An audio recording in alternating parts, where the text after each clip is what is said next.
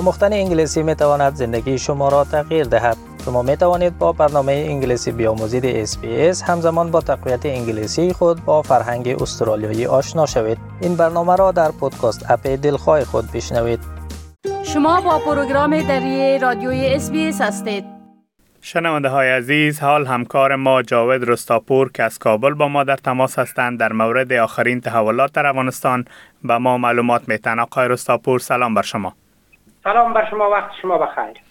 آقای رستاپور میشه که در آغاز لطف کنین و در مورد ای که چاه نفت قشقری در ولایت سرپال گشایش یافته در این مورد معلومات را با شنونده های ما شریک بسازین.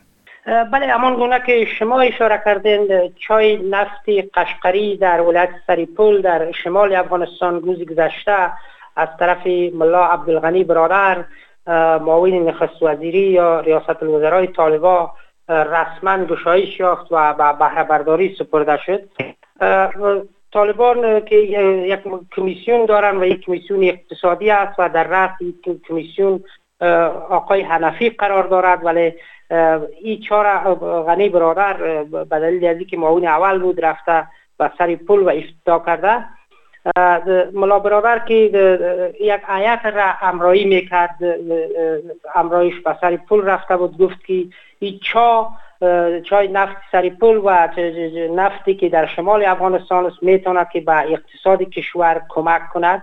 همراه آقای برادر آقای دلاور وزیر معادن و پترولیم هم بود در انگام افتتاح چا و او گفت که تمام عوایدی که از نفتی چای قشقری به دست میاد به بانک مرکزی وارد می‌شد و به بودجه ملی سرازیر می‌شد و از این در پروژه های زیربنایی و پروژه های باسازی در افغانستان استفاده میشه از این پول.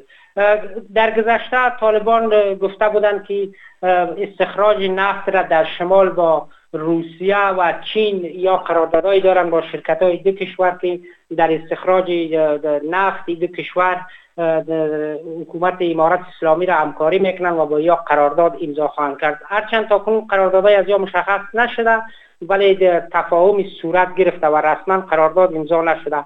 حوزه نفت آمودریا در شمال افغانستان عمدتا در ولایت سریپل و قسما در ولایت فاریاب موقعیت دارد.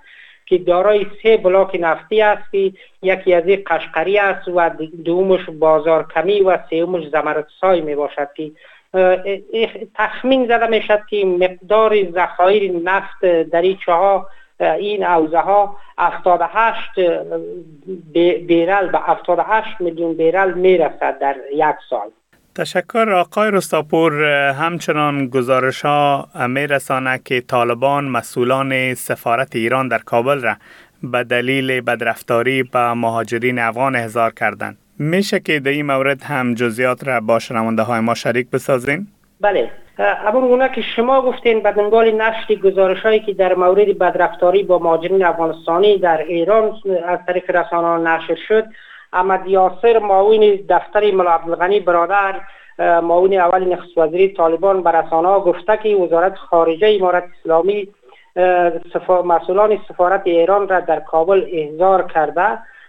در اعلامیه هم که وزارت خارجه طالبان نشر کرده گفته است که فیض الله ناصری در اعلامیه که وزارت خارجه طالبان ببخش نشر کرده گفته که در دیداری که با مسئولان سفارت ایران در کابل داشتن در مورد چگونگی بدرفتاری مامورین پلیس ایران با ماجرین در با مسئولین سفارت ایران صحبت شده.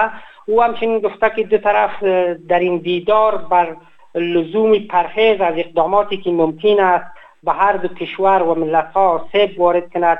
تاکید کردند و گفته که قرار است وزارت خارجه طالبان گفته که قرار است یک تفاهم نامه در مورد این که چگونه وضعیت مهاجرین را مهاجرین افغانستان در ایران را بررسی کنند و کسایی که اسناد ندارند و غیر قانونی وارد شدن برای از یا یک اسناد موقت ارائه کنند در نظر گرفته شد تا ایران مامورین پلیس ایران از بدرفتاری و یا خودداری کنند.